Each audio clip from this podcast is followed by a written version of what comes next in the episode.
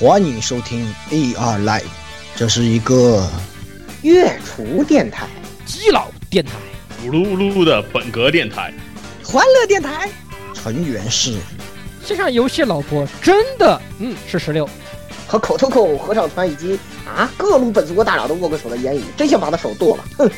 哎，没没没没没，还是老顾道长厉害，道长法力无边。啊，没事没事，待会儿我会用触手都帮你们端掉这些的。以及很多相爱相杀的基友们，这里有，他是我男神啊！哟，我的心他妈好痛啊！咦，以及各种各样丰富多彩、没羞没臊的内容，请听 AR Live 常规节目。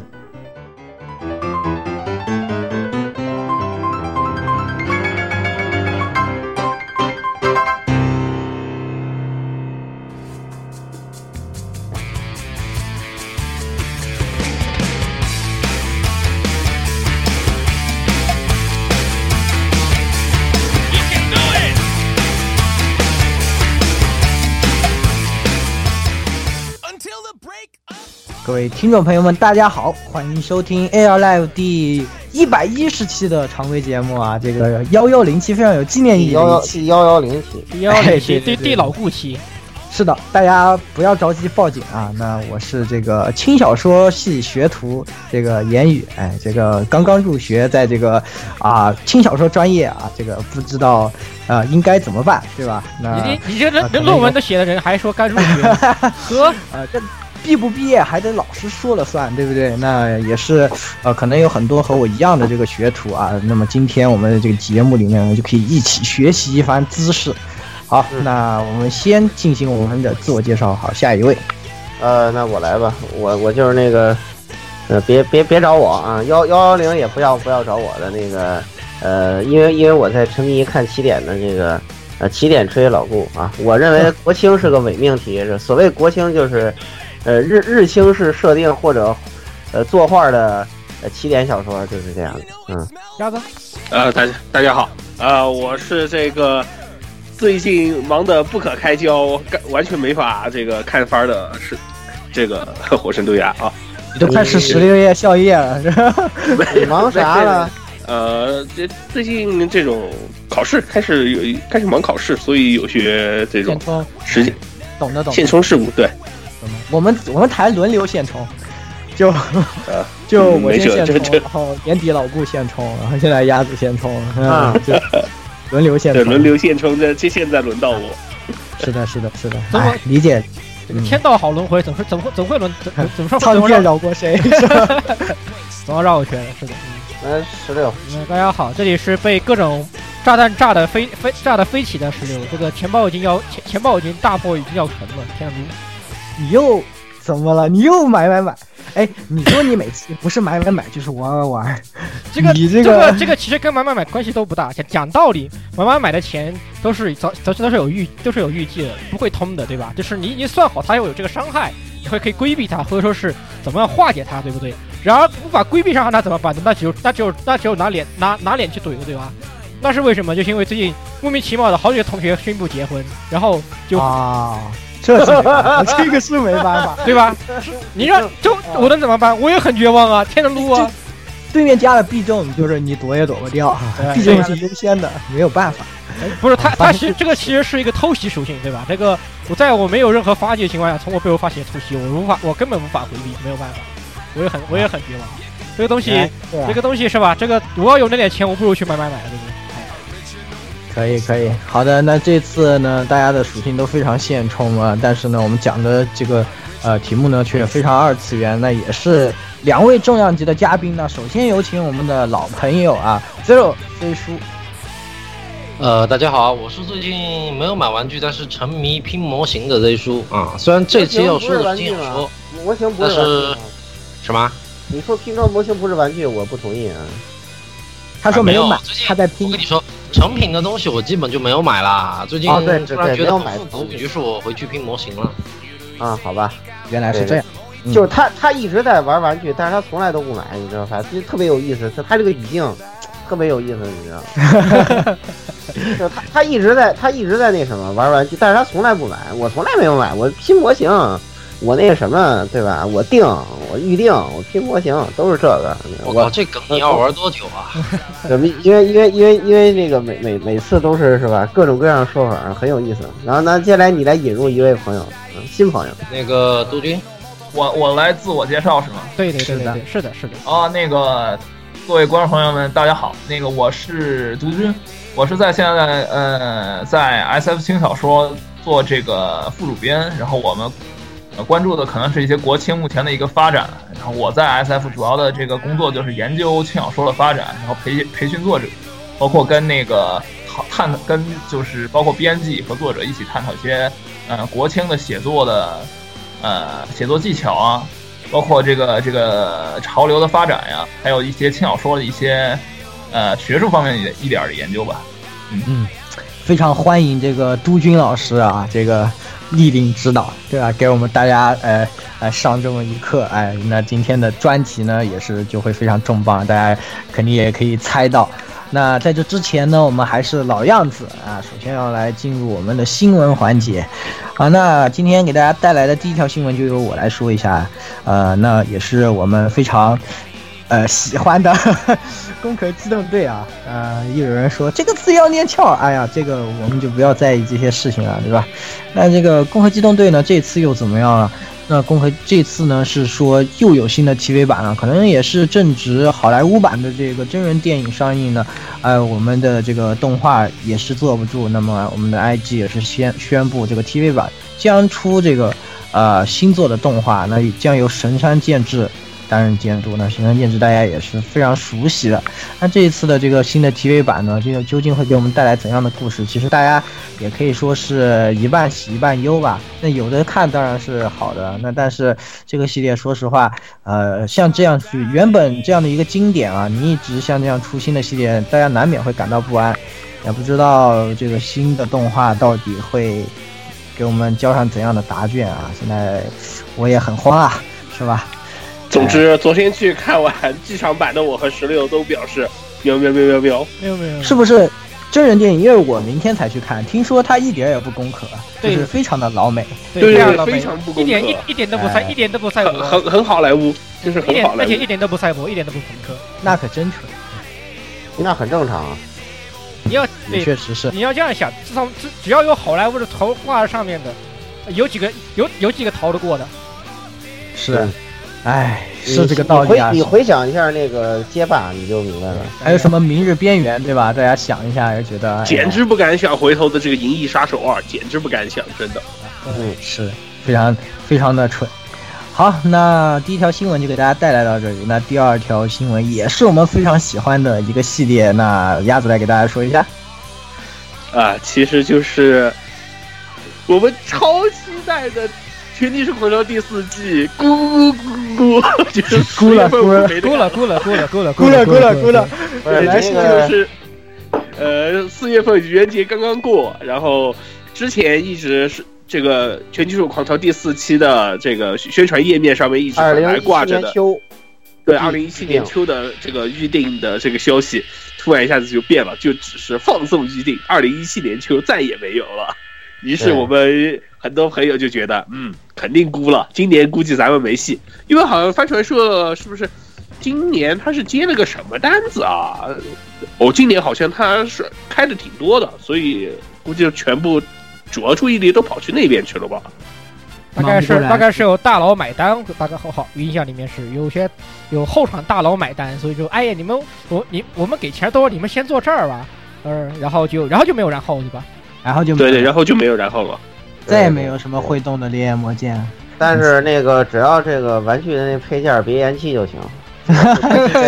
你动画你半年多，动画剧情我们我们在多少年了？动动画剧情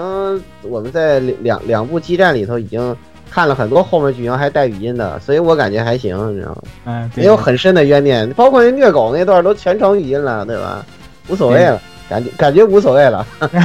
而且原版声优全程语音，对吧？四放大法好，而且估的时间也 也都估都估那么多年了，对吧？再估一两年，其实也就那样吧，对吧？哎，是看淡了，看淡了，看早就看早就看淡了。哎，是的，是的，只要玩具配件不延期就行，我没别，他玩具要延期我就骂他。骂他。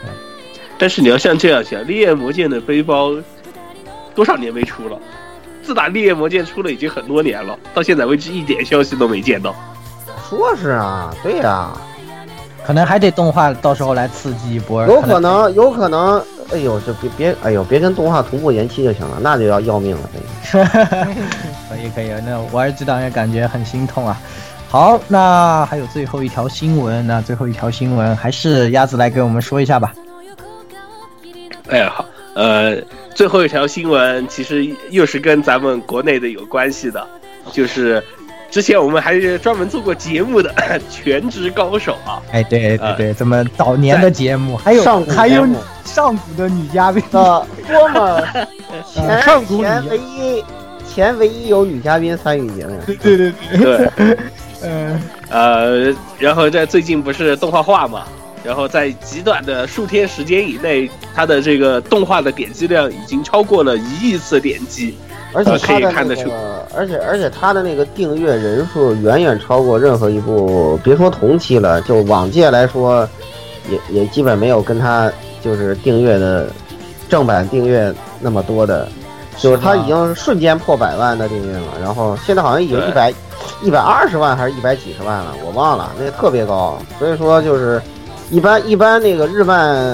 人气在十万到四十万，高的能到六七十就不得了了，就就属于那种世宇宙级现象级作品。但是人家这个轻松破百，我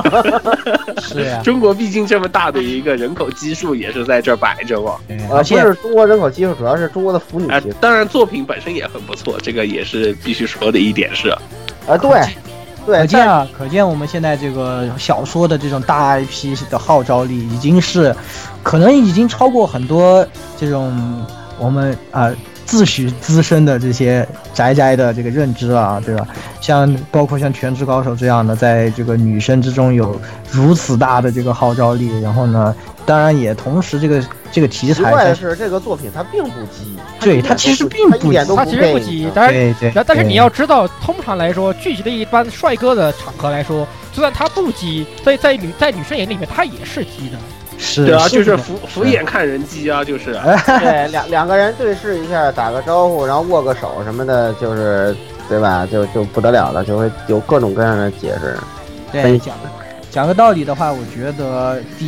一话和第二话这两集的动画的质量还是相当不错的。在国漫来说，对，然后但是我个人还是，我个人还是不推荐日配。我个人不推荐日配，我感觉日配不太好，还是国配。好好的中国配配的不错的，一定要去纠结日配啊？是的，对对对对，日配配的很好的。这个除了苏沐橙，好，呃，这个我们就不要吐槽这些东西了。那总的来说呢，这一次这些东西咱们等我们新番扫雷。嗯，对，总的来说呢，这一次《全职高手》的动画大成功呢，也是让大家意识到了国内的这个小说的。这种号召力啊，那正值这个时期呢，我们正好也是请到了国内最大的轻小说原创轻小说站 S F 的站长之一的我们的 Z 叔啊，还有这个我们的副主编啊都军老师来坐镇我们这里，来和我们讲一期关于轻小说的这样的一个内容。那这次我们会讲什么呢？我们将从日本的轻小说到国内的轻小说的这样的一个。整体的轻小说这种文化的兴起与演变，来做一个这种呃综合性的这样的一个讲座式的节目啊。那我们的杜军老师呢，曾经也是在北京大学呢，呃，有过这个讲过一期关于这样的一个讲座。那这一次正好也就请到他，他来给我们的听众，来给大家一起来分享一下啊，让全国的观众们。呃，全国的听众们都能够呃，这个感受一下这个轻小说的这种学术的魅力啊，这个我自己也是非常期待，因为我自己之前也很喜欢这一部分，我觉得这是一个其实是很值得研究的这么一块内容，所以说今天真的是非常有幸，那么我们也是交给我们的杜军老师来，杜军老师来开始今天的内容，哎，开始你的表演，对。呃，那么咱们就开始，开始吧。这个呃，开始吧。嗯大家好，我这个今天我给大家讲座的这个内容呢，主要是呃，从日本轻小说到中国轻小说，呃，是一种文化兴一一种文化现象的兴起和演变。呃，就是说起这个，大家大家看轻小说，大家肯定第一反应就是，哎，日本轻小说，或者是，哎，说起轻小说就想起什么《刀剑神域》啊，想起这个《灵之使魔》呀，想起这个，包括刚呃，包括刚才他们讲的这个《全金属狂潮》啊，就这些轻小说，都我们对于我们宅圈或者说对于我们熟知动漫的人来说，这些都这些轻小说可能，呃，我们提到轻小说，想起这些作品，这些日本的轻小说中的一些经典作品。啊，那我们今天讲的这个内容是这个，呃，我们要讲一讲从日本轻小说到中国轻小说。可能有很多读者觉得很诧异，说，哎，这个中国是不是也有也有轻小说了吗？或者说，哎，中国轻小说是不是就是哎，我以前在这个起点也好，在飞卢也好看那些动漫同人呀，或者在贴吧，哎，看到那些比如什么柯南之什么什么什么，或者就是，啊，或者是火火影之什么什么什么，哎，这样的同人作品。是不是呢？呃，我们今天就来给大家好好讲一讲这个日本轻小说，还有中国轻小说。我们从一种全新的一种历史的一种视角来审视它，呃，把它当做一种文化现象来考察它。我知道在呃，我觉得在座应该呃，就是在收听这个节目的应该有很多朋友应该是看过轻小说，呃。我自己呢，我先介绍我自己的话，是从零八年就开始看轻小说。当时一开始先看动画，然后看动画的时候觉得，哎，这个动画好像有原作，那我去找一找它原作小说看。然后我的习惯就是，哎，我一看到那个原作小说，首先我们看轻改动，就是轻小说改编动画的这个朋友应该都知道，就是，呃，一 一般动画只改编它前面的一些剧情。而这个，你如果能看原作，你可以知道这个这个动画完了之后的一些剧情，这是可以补完的啊。那对于我来说，还有一些我认识一些朋友，他们觉得，哎，轻小说这个这样一种题材的小说，它作为一个小说，可能比动画更加有意思，有它自己独到的风格，有独特独特的特点和魅力。哎，所以当时我就，呃，大概是零八年、零九年进了这个轻小说的圈子。啊，之后我在百度的这个轻小说吧，还有一些相关的贴吧，然后认识了不少，就是，呃，大家大家如果是，呃，有听说这个天文角川他当时登陆中国的这个情况，当时，呃，天文角川是一个日本的这个角川集团和中国的一家这个公司成立的一个合资公司，他们当时是希望在中国大陆发展我们自己的原创的轻小说，当然这个事情后来是。呃，受到各方面有各方面因素影响吧，就是导致他后来这条路没有走得非常好。但是从那个时候开始，我就进到了这个像是国内的有很多其实喜欢轻小说的朋友，他们除了在看轻小说，他们也希望自己写轻小说，希望不只是接受一些可能是别人给我们东西，而是希望我们创造一些独到的甚至属于我们中国轻小说爱好者的一个独特的一些呃原创作品。这是我进了轻小说圈子，然后之后几年时间吧，我在 S F，当时，当时包括现在，其实 S F 还是国内最大的一家这个原创轻小说的这个呃这个发布平台，呃，在在轻小说这一块儿，大概就类似于这个，呃，就属于最大的一项，地位类似于这个网文里边起点吧，啊，可以这么说，就我们这就是我来到 S F 之后，这个。我们就一直在专注于做这个中国轻小说，做这个原创的这一部分。呃，到目前为止，迄今为止应该有十年了，也就是这几年发展比较快。然后之后，我是在，呃，我们做了好几期这个原创轻小说大赛，我在里边担了三届，前三届大赛我都在里边担任评委，然后主要是管初审和这个终审。嗯，原创轻小说，中国轻小说，大家可能会疑惑，到底有没有这样一个东西？它到底是个什么？哎，其其实我经常在这个，包括龙的天空论坛呀，包括这个一些起点的这个贴吧呀，包括这个就是一些跟网络小说相关的，包括知乎，然后跟一些朋友探讨这些问题。就是很多人觉得没有中国轻小说，只有日本轻小说，或者哎，中国轻小说就不是什么发展成型的东西。那么今天我就来给大家讲一讲，我对我跟那些朋友，他他们这么跟我说，我都跟他们讲。你如果想质疑中国轻小说，或者说想弄懂中国轻小说是什么，那么我们应该先去详细的考察一下日本轻小说究竟是什么。就是所以今天我做这期节目，我们在讲中国轻小说之前，我们先来讲日本轻小说。呃，然后这个第一部分我们来讲日本轻小说，这是一个这个算是一个故事，我们来讲一讲日本轻小说究竟是怎么样一步一步发展到我们今天看到的样子。就是在这个上个世纪八十年代的时候，有一部有一本书，其实影响力非常大。我知道现在很多读者，包括不管是网看网络小说的读者，还是说呃看动漫的读者，应该都听说过，就是这个《银河英雄传说》。啊，这本书是类似一个太空歌剧的一个题材吧？它内内容我就不介绍了。这这样一本书，一本书，它实际上是一个太空歌剧背景的一部科幻。老的一批死宅们应该都是耳熟能详，大家都很熟悉的，对我们听众应该都知道的，对吧？哎，不知道的人，对吧？赶紧自己哎回去补一补课了，该嗯。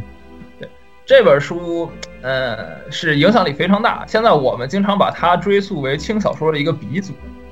然后有的人说轻小说包括什么？然后从这个我们现在看到的这些什么龙星客的龙骑士啊，什么精灵使的剑我，包括我们这几季新番改编这些动画，在上溯可能就是凉宫春日的忧郁，可能是这个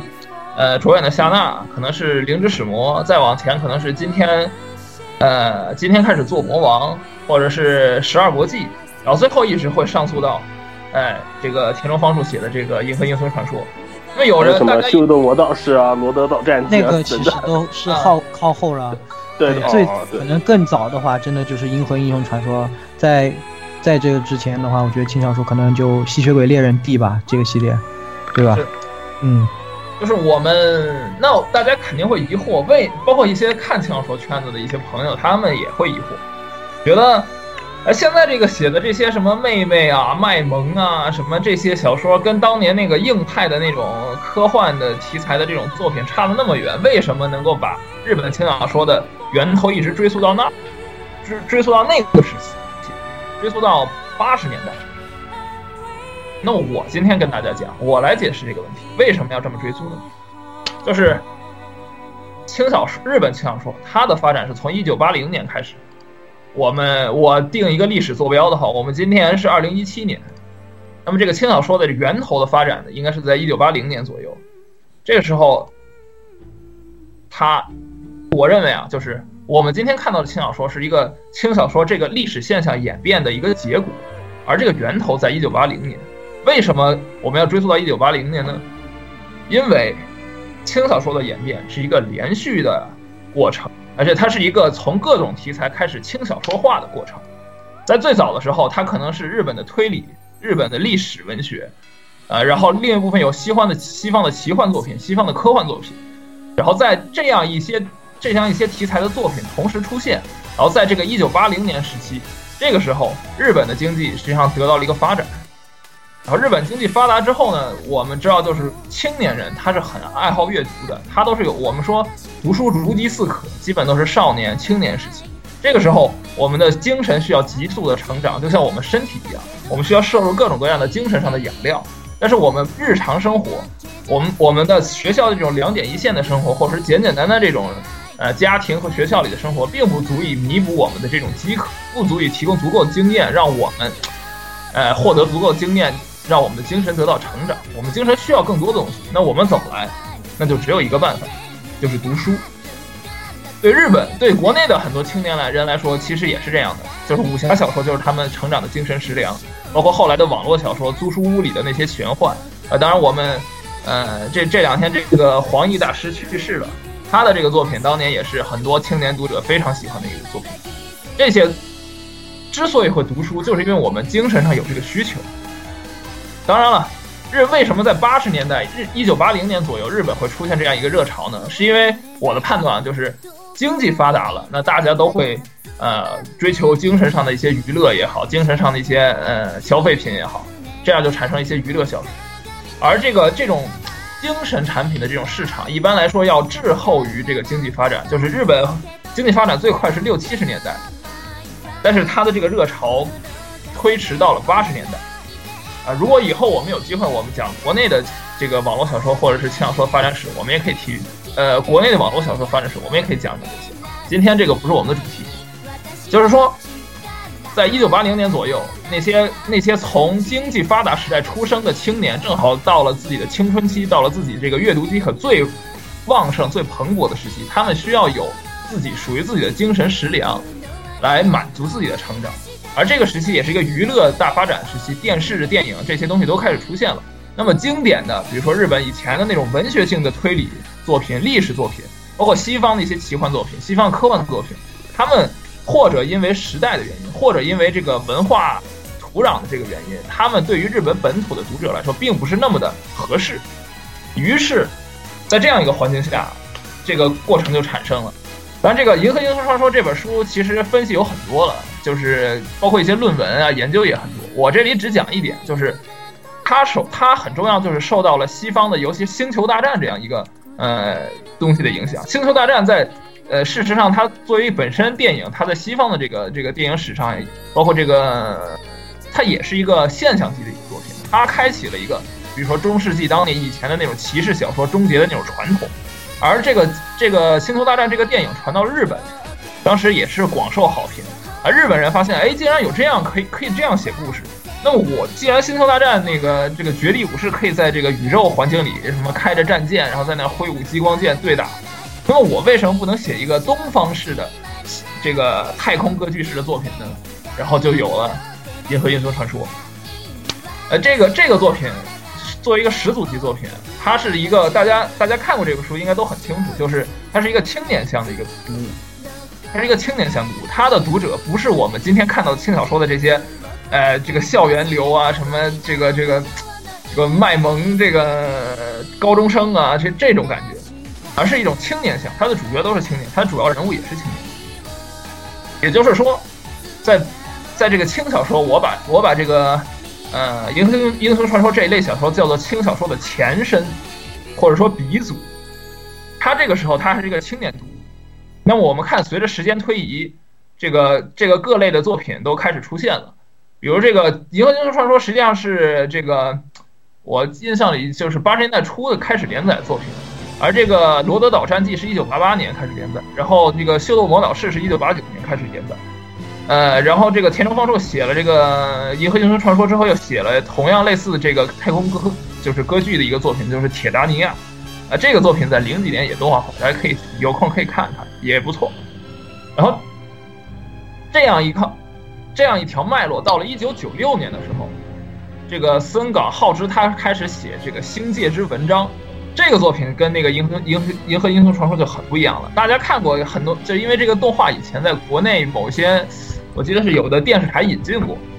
呃，很多人看过这个动画，然后也很喜欢这个动画。就我们看这个《星界之文章》，虽然也是一个太空歌剧式作品，然后它又包含了一部一部分硬科幻的这种，呃，他想要架构一个科太空种族、人造种种族，然后想要写这种太空历史，有这样的企图。但是主角和女主角都已经变成了少年和少女，这是一种什么样的意味呢？也就是说，在这样一个过程里边。原本的轻小说的前身里边的它的青年读物开始渐渐的演化成了一种少年读物，这种演化是怎么产生的？我的一个原创的或者说我自己发明的一个观念就是，读者群会演进的，随着这个教育水平的不断提高，随着这个经济的不断发展，那么我们之前可能青年时期才能看到看小说，那么我们之后可能。越来越多的小读者涌进了这个圈子，而越来越多的这种老读者开始淡出这个圈子。就是人的阅读饥渴都是一个有年龄的，就是我们如果完成了，就像我们青春期食量会非常大，等我们过了长身体时期，我们的食量就没有那么大。这是身体，而精神也是这样。我们我们今天看到，比如说现在大家这个听众里应该有很多很多朋友，应该是就是年就是我今年二十五岁，可能有些朋友跟我差不多，或者比我还大一些。就是我们会发现，我们现在对于，呃，比如新番动漫作品啊，一些中二系的这种作品啊，我们已经看不进去了。我们觉得我们不需要那些了。这是一种，就是我的观察，就包括我们看小说也好，读看动画片也好看漫画也好，这些，我们的需求量都在降低，都在随着年龄降低。也就是我们已经过了那个中二期啊。我们我说的直白一点，中二期，中二期的时候。呃，对于这种精神食粮的渴望是最大的，因为他需要构建自己的人格，需要急速的进行这种，呃，人格的这种自我构建，进行这种成长。那么我们已经完成这个成长，我们就不那么需要这些。那这意味着什么？意味着这个小读者比我们这个老读者读的要多，就他们的消费潜力大，他们消费群体也大，就导致了这样一来一去，这个结果就是作者们他们也会慢慢的向这些小读者倾斜。这就是为什么一这个日本轻小说的发展史中，从一开始的青年读物开始，越往后，它就越像一个少，越来越像一个少年。像我们刚才谈到这一支，就是这种科幻小说。日本的 S F 小说，从《银河英雄传说》到这个《星界之文章》，实际上已经已经有一个轻小说化的一个过程。它距离我们后来谈到的，我们谈到后来的真正的，或者说已经形成的轻小说来说，它已经越来越近了。这是一支，然后还有一支像这个小野不由美的这个《十二国记》，这个应该很多读者大家都读过，很有名的作品，哎，也很不错。后来动画化，我还挺喜欢的。这个这个作品它的连载时间是一九一九九五年，然后二零零三年的时候，雪乃沙一开始连载《彩云国物语》，就是这两部作品的，我认为啊，他们的题材都是有一个接类似之处，都是一种东方式的一种幻想故事。但是我们如果去考察对比这两部作品，我们会发现，这个就是写在前面这一部《十二国记》，它实际上写的还是一个比较冒险的个人。精神成长的一个冒险故事，是一个比较像西方的这种那种探险小说也好，冒险小说也好，这样的一部作品。而后边这个《彩云国物语》，它实际上就哎更加怎么说呢，玛丽苏一点也好。这个后边这个作品，它更加关注人物之间的感情和这个关系，这就是这一条脉络，或者说东方幻想色彩这个。脉络里的这种轻小说化的过程，就是从《十二国记》到《彩云国物语》，它越来越像轻小说。啊，这是这是我说的前轻小说的前提，它是一个前轻小说时代，还没有到了轻小说时代。为什么这么说呢？就是轻小说这个词语，大家我们今天说的时候啊，觉得它很宽泛、很奇怪、很怎么怎么样。啊，觉得有的人说你想，就是作者说自己写的是轻小说，它就是轻小说；或者是出版社认为它是轻小说，它就是轻小说。这个在百度百科里有这样写的，呃，我跟大家讲，就是轻小说这个词语本身它就是一种归纳式的词语，就是他们当时研究小说的人会也好，读小说人也好，觉得这样一批小说跟以前小说有决定性的差别，但是好像没有一个词能够概括他们，于是他们决定发明一个新词，就是哎这些东西跟以前的都不一样，那我们现在就管它叫做轻小说。这个词刚发明的时候，实际上很多作者也不买账。包括编辑，他们也不认为这个词有什么借用的意义。有的人在用，有的人不在用。有的作者觉得，你虽然认为我写的是轻小说，我就认为我写的不是轻小说。这个情况跟其实国内目前的状况有点类似。这是日本的前轻小说时代。这个时候，这个时代在二两千年左右迎来了一个飞跃性的一个变化，就是。两千年左右有哪些作品出来呢？我们刚刚说的《彩云国物语》在两千年之后啊，但是这个时候我们有了这个全金属狂潮，然后二零零二年的时候，有了一部里程碑式的作品，我认为它我我把它叫做里程碑式里程碑式的作品，就是这个呃卓眼的夏娜，呃这个作者高桥一七郎，他他是一个功力倒是很深厚的一个作者，然后他当时是。呃，如果如果大家有兴趣，可以翻一翻，就是有呃三木一马是那个电击文库那个非常有名的编辑，他带出了一大批非常了不起、很有影响力的作品。他当时发掘的这个主演的夏娜这个作品，我认为它是里程碑式的。为什么说是里程碑式的？首先，这部作品创立了后来的这种商业轻小说的一种模式。我们后来看到的这个，呃。这个什么斐丹的雅利亚呀，这个无限的斯托拉斯特，就那个 I S 是吧？名作之壁，哎，大家都应该清楚。那些作品全是那些套路也好，那些设定也好，那些核心的这种精神观念，包括人物的成长的一些变化也好。这本《卓远的夏娜》这本书，它相当于开创了后面那些变化。我们可以把后边那些一系列的这种商业轻小说的作品，都视为这部作品的延伸。这部作品，女主角是吧？像，包括呃，包括这个这个作品带起来这个丁公热，丁公热其实有好几部作品。呃，我我个人我的观察是，这部作品是一个呃，就是典他的典范级的也好，对声音也好，是在那些作品里最有特色的一个，而且比那个零齿魔还要稍早一点。对对对，就是丁公病，这丁公病毒的原始形态，就是原始形态对，原始形态，就是我们今天说的属性啊、萌啊什么的，跟这部作品的出现这种横空出世是脱不开干系。它开创了一个宅文化的时代。我们今天讲的 A C G N、A C G 我们都很清楚是吧？都是动画、漫画、这个游戏，这都是呃宅文化形成之前就有的东西。但是我们说的轻小说，它是一个在宅文化这个环境已经出现之后，它才诞生的一个 A C G A C G N 最后一个东西。它它的出现啊，用那个东浩纪的这个话来说，它呃这是一种叫做游戏现实主义或者是动漫现实主义。它的出现让整个这个文化的环境都出现了巨大的变化。所以我认为，这个这部作品是一个里程碑式作品。这部作品标出现标志着轻小说时代的到来。它的特点啊，首先它瞄准了这个在校学生群体这个校校园战斗幻想，然后它这被之后这样一个设定算是被后来的作品这个学习。第二呢，就是它这部作品开始啊，就是以前也有很多那个日本 TV 动画和这个这个呃就是轻小说前体，比如《十二国际》，比如《银河英雄传说》，比如呃我们秀秀斗魔导士，对，《秀逗魔导士》《亚尔斯兰战记》这些作品都很成功，但是它那些作品的成功，它的商业模式还没有今没有形成今天我们看到的这种轻小说和动画高度结合的一种商业模式。对，这个日日本呢，他们把它称为一种 media mix 的这样的一个模式。那这个模式呢，其实对于他们来说也是，嗯、很多都认为就是在这个年代，就是在佛眼的夏娜来临的这个呃零零年代的前半期这段时间发展出来的。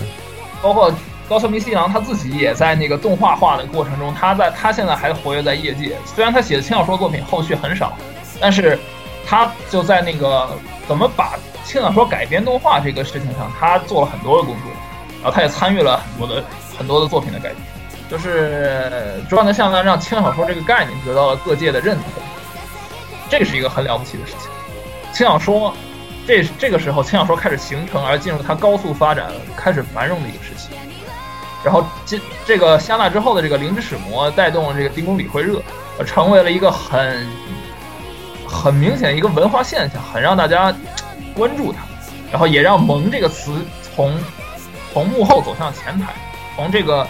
呃从很可能更小众一点的一些口癖也好，一种一种很私人的一种叫法也好，变成了一种大家公认的一种东西，以此为分界，轻小说时代到来。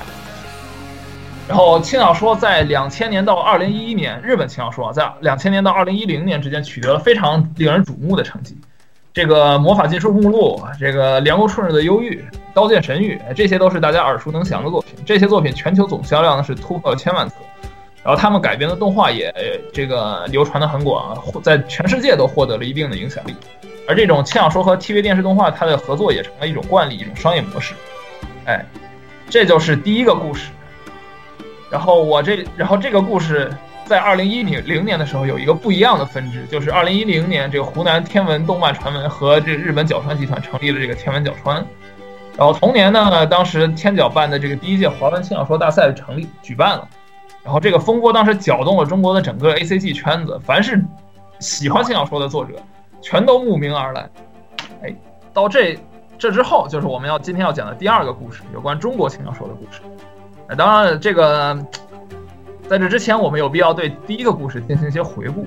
对日本轻小说做做一点总结和分析。就是首先，我们要想说啊，今天我们很多轻小说爱好者觉得很奇怪，或者说很自豪的一件事情，就是日本轻小说它里边题材非常的广，有科幻，有奇幻，有推理，有灵异恐怖，还有一些什么，呃，什么什么鬼啊。这个为什么会出现这样的现象呢？就是因为它从一开始发展的时候，我们刚才讲一九八零年的时候，那个时候它本身就是很多类型砸在一块儿，然后一起迈入了这个轻小说化的这样一个历史进程里。既有日本来就是分成了日本推理、日本的历史文学，分成了西方奇幻，分成了西方科幻，本来就分成了这么多的派别，然后这些派别一起加入到了一。这些类型一起加入到了这个轻小说化的过程中，就形成了我们今天看到的日本轻小说。那么这些过程的这些类型的这种分呃本身之间的它，呃它的这种呃算是区别，仍然经过了三十年三十多年的演化，仍然保留在今天的日本轻小说的这种呃类型里边。我们可以看，我们从今天的比如说冰果啊冰果，当然冰果这个作品早一些了，从糖果子弹也好，从这个狼与香辛料啊，从十二国际，从甚至从呃。就是从九 S 啊这这些作品里，我们都可以看到它的题材各自是很不一样的。当然了，它为什么都成为轻小说，就是我们接下来要讲的。就是第二点啊，就轻小说的演变受到了一个读者年龄下移现象的关键影响，就是我们刚才说的那种新读者越来越多，老读者越来越少，新读者读的越来越多，老读者读阅读的这个消费的这种欲望越来越小，那么导致了这个。这个作品越来越从青年向向一个少年向过度倾斜，这是一种演进的一个过程，是一种历史演演变的过程。最后，哎，这个这个这个读者年龄下移下移到什么地方呢？下移到哎少年读者，就是最开始觉醒了自我意识、精神成长、渴求经验滋补、可需要轻小说式的精神养料的这样一些人。我们说的说白了，就是中二少年。哎，所以我们今天轻小说，它是一个给中写给中二少年的一些作品，主流是这样。所以我们比如说，我认识很多朋友，他们都说，哎，越阅读轻小说越来越没劲啊，这个我还不如读读起点呢。哎，起点文，当然我这这不是今天我们讲的主题啊，但是起点文它是一个给呃主要给成人看，也就是说，你如果越来越不喜欢轻小说，觉得轻小说越来越没劲，这就证明你长大了，脱离了中二。啊，这这并不是轻小说本身的错，也不是你的错，也不是谁的错，这是一个很自然的过程。然后这是这是一点，然后，然后第三点就是我们刚才说的，为什么那么多类型的作品都变成了一个轻小说？我们大家一会儿读这个离别的钢琴奏曲，一会儿读这个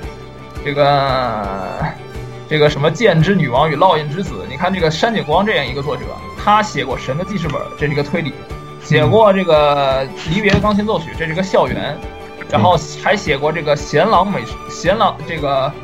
贤郎作家是美少女妖怪，还写过这这个这是一个算是算是灵异嘛？哎，不能算吧。然后他还写过剑之女王与烙印之子，这个大家听名字就知道是一个中二系的一个幻想战斗剧。他写过这么多题材，一个轻小说的作者可以涉猎这么多题材，为啥？因为轻小说已经把。因为虽然这些题材本身有差别，但是他们作为一个轻小说的共性，已经在这样一个漫长的、长达二十多年的演化过程中，已经慢慢的形成了。哎，我们看这个也是看历史题材的轻小说，我们就觉得它是轻小说；看科幻的也觉得，看科幻题材也觉得它是轻小说；看游戏题材也觉得它是轻小说。这证明它内部已经演化出了一种东西，让我们认为它是轻小说。啊，这个这个观点就是。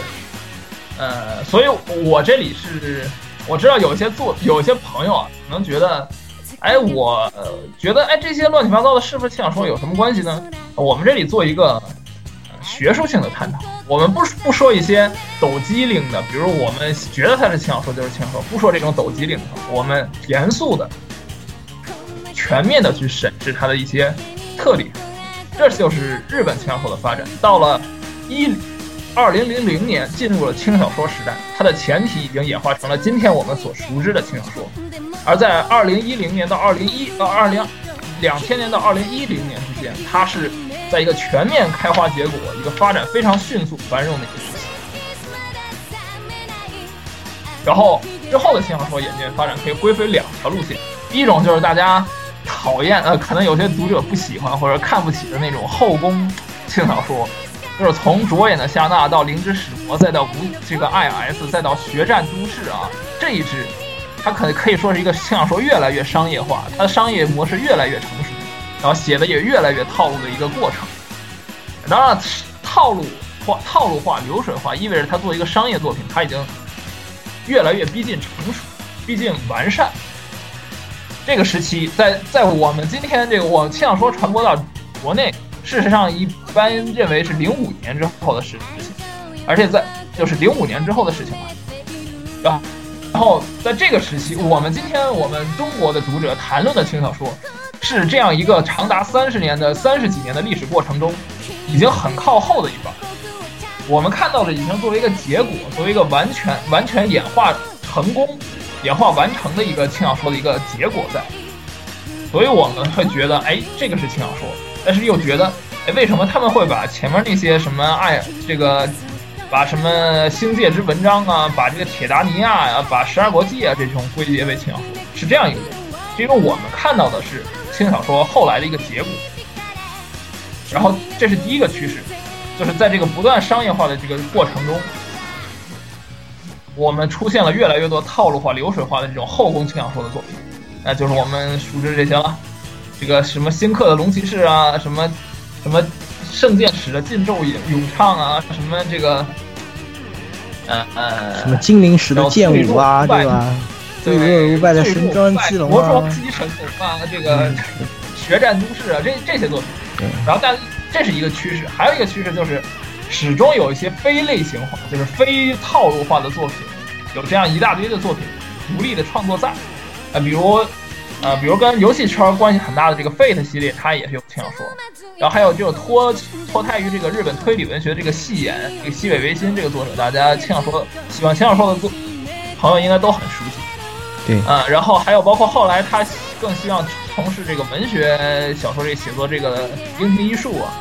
他写的这个《糖果子弹》，还有一些。被被归类为轻小说，但作者是自己不认为他写的是轻小说作品。这些作品，它是一个轻小说这种历史发展潮流中呢，它是两支之中的另一支，一支是越来越套路化，另一支就是始终保持着这种非套路的创作，这种更接近于文学性的这种写作。就是包括他们日本现在在推一些概念，比如什么轻文学。其实这个概念，我觉得，呃，一嗯，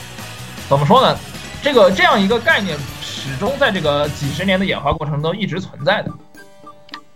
然后他们也希望，呃，轻小说这个东西能既保留它作为一个商业作品的这样一种特性，同时它也有一些有一点内涵，是吧？有一点高大上的地方，不用特别多，稍微有一点。嗯。然后这些作者他们的创作像很有有这个非常鲜明的个人特色，比如西尾维新他写的这几本书。啊，这个大家大家要没看过，我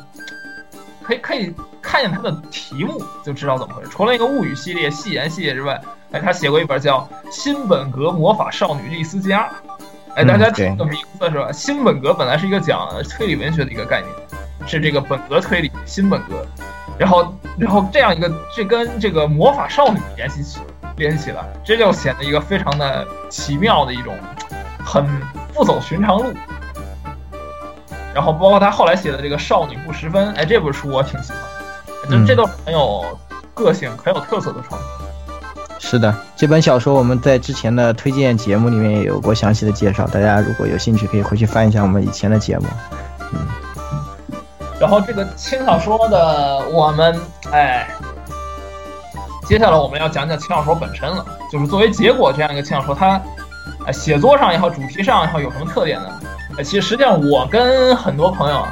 嗯，就是一些网络小说圈子的朋友，其实有一些写宅，就是在起点啊、欢乐书客这些这些这些网站写宅文的朋友，我们经常聊这，以前经常聊这些话题。他们，呃，其实也很疑惑，说这个轻小说到底是一个什么样的东西？然后是不是就没有什么特点也好，是无所谓也好？这里我们先不说他们到底有没有这个轻小说是轻小说有没有？非要是轻小说，或者有没有一种边界？我们先讲日本轻小说的结果的特点，就是首先啊，轻小说是一种高度的，就是它的冲突高度的集中于主角或者几个人物的内心冲突，内心冲突是轻小说的关键冲突，是核心冲突，一切外部世界的成长。比如我们看起点文的话，大家都在修仙啊，力量越来越强，或者这个这个等级越来越高。或者是都市文的话，泡妞越来越多；官当官的话，官越来越大。这些对于青鸟说是无所谓的，因为这些是世界的外部世界的成长。对于一个成人来说，哎，可能他关注的是外部世界，关注自己的混社会，因为他的内心精神成长已经在中二期完成了。但是对于我们青鸟说的这种预设读者，就是这些少年来说，他们的内心是非常敏感，波动非常起伏非常剧烈，他的精神人格正在一个塑造时期。这个时候。轻小说是写给他们的，那么轻小说它所关注的最重要的就是内心精神的一种成长，这是这是轻小说的特点。如果大家去看文学少女的话，会发现里边很多人物都是动不动就要死要活的，因为一个事儿想不明白就，呃，要自尽啊，或者要要要发疯啊，要怎么样？这个这就是轻小说，要死要活是吧？这这这说明他对于精神世界的，对于精神世界他是高度重视，认为精神世界就是一切。当然不能说一切，但是所有的外部世界都是。最后都要交连到精神世界，所有外部的矛盾冲突都是为了解决我们个人内心精神成长，或者说个人的这种观念上成长的一种冲突。好，这是第一点，精神、心理与轻小说。第二点，啊，尽管很多故事背景都有科幻和魔幻元素，甚至掺杂各种奇的奇怪的或者说呃杂乱的元素，但是所有的呃商业性质的轻小说都将故事舞台设定在了校园。这是一个什么概念？就是轻小说的读者很明确，就是给在校的高中生、最多大学生看的。日本轻小说是这样，所以大家很多，比如说起点的读者也好，很看别的小说的读者也好，觉得哎，你轻小说整天在一个学校里边转悠转悠，然后每卷都是在学校里发生，恨不得你十卷了还在这个舞台还在一个学校，你你不腻歪吗？啊，我要跟大家讲，如果学校的话，这个这个中二少年他们可能就看不懂了。对，我觉得。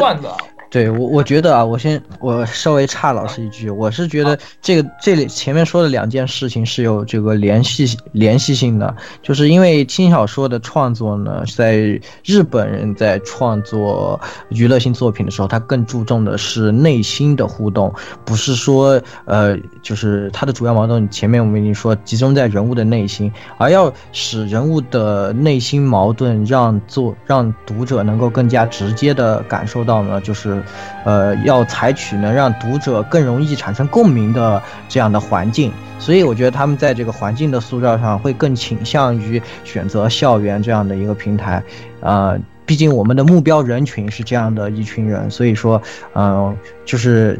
呃，在这两点之间，我觉得他们是有一个这样的连线。是的，这两点是，就是，如果大家觉得哎，轻小说真没劲，怎么一直在校园？就像我刚才说的，因为轻小说是写给中二少年的嘛，大家因为可能你已经脱离校园了，对，大家已经脱离校园了，脱离高中了，然后而且大家也不在中二了，大家已经变成哎很很已经能混社会了，已经很了不起了，个人的成长已经完成，那么就轻小说的这个世界就距离大家就远去了，这是第二点，就是要在校园。第三点，大家看轻小说看的多的话啊，一定会发现。轻小说一定是围绕主角儿和他的小伙伴儿形成了一个小世界，这是既这个小世界比不管这个轻小说写的，比如像呃《发条精灵战记》那个天境的极北之星那部作品，他写的是军旅的事情，但实际上他也是围绕主角身边的一个小圈子、一个小世界，有几个少年少女在一起，哎，大家呃抱团取暖呀，互相舔伤口啊，这个呃这样一个故事。这个小世界是。主角的内心和外部世界，外部世界一个重要的中介，不管是宏大的战争和历史，或者什么样，也必须经过这个小世界来实现。这个轻小说这个小世界，就是它是一个排斥成人的世界，就是大家会发现，在轻小说的这个世界里边，最多只有老师，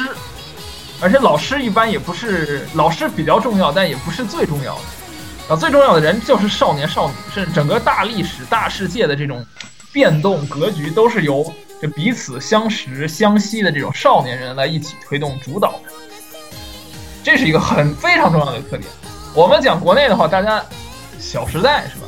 哎，但大家可能觉得这片哎好脑残啊，或者是这个这个这个四小四写的这些就就是物质啊拜金啊。我跟大家讲，先不说他具体写的，就《小时代》为什么成功？因为这个名字非常好，因为他会发现。其实上很多人，我比如我们真的很喜欢身边的朋友啊，可能异性啊，我们想要就是一个小时代，是我只有这个时代里只有我们几个人，其他人其实跟我们关系真的很不大。比如政治呀、历史啊、社会经济啊这些这些的重大变动，其实跟我们关系不大。我们就喜欢那些跟我对我们好的人，就是一个小世界。郭敬明发现了这样一个小世界，呃，轻小说实际上本质跟他有点类似，但是当然他们的历史环境也好，他们的创作历史脉络不一样。轻小说还是一个二次元或者是动漫 A C G 相关的一个环境里诞生的一个东西，所以，所以它是我们现在看到这样，但是它同样有这个小世界、小时代，请大家记住，这个小世界是轻小说一个最重要的东西。像我们看起点网络小说的话，我们会觉得这其实写的就是主角怎么一步步这个从一个屌丝也好。逆袭，然后登上人生巅峰，他不对不停的这个增强自己的力量，增加自己的权势，或者获取更多金钱，然后得到更多美女。这其实关于他个人的一个故事。这个故事里边，配角都是为了围绕他，为了推动剧情而存在的，大部分的配角。然后真正写的就是主角，让让大家带入一个主角去。但是轻小说它并不是只写一个主角的事儿。他写的是这个主角和他的小伙伴们，哎，大家不管是看是商业性质轻小说也好，还是这种稍微那个什么一点的，呃，稍微文艺一点轻小说也好，一定会有这样的，他主角的伙伴对他是非常重要的。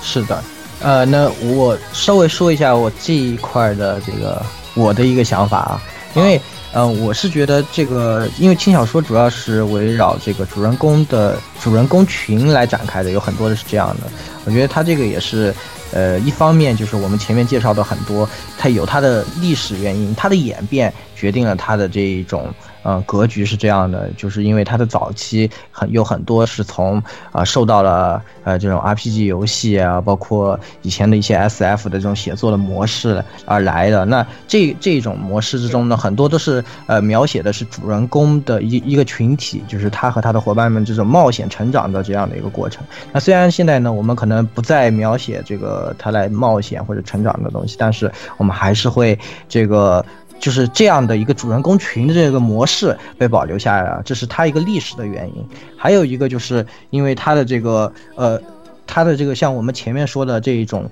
市场的原因，我们面对的是青少年的群体，我们是要呃通过人物的冲突来。表现出我们的这个主旨啊，那么在这种情况下呢，呃，我们要我们的重心不是故事，不是说一个故事的情节性，而是角色。所以说，那么我们注重描写角色，自然是一个角色可能承担不起整个我们想要呃体现的思想。所以大家可能在轻小说里经常看到主人公群里，除了主角以外，可能主角是比较空白的，就是他要通过各种事情自己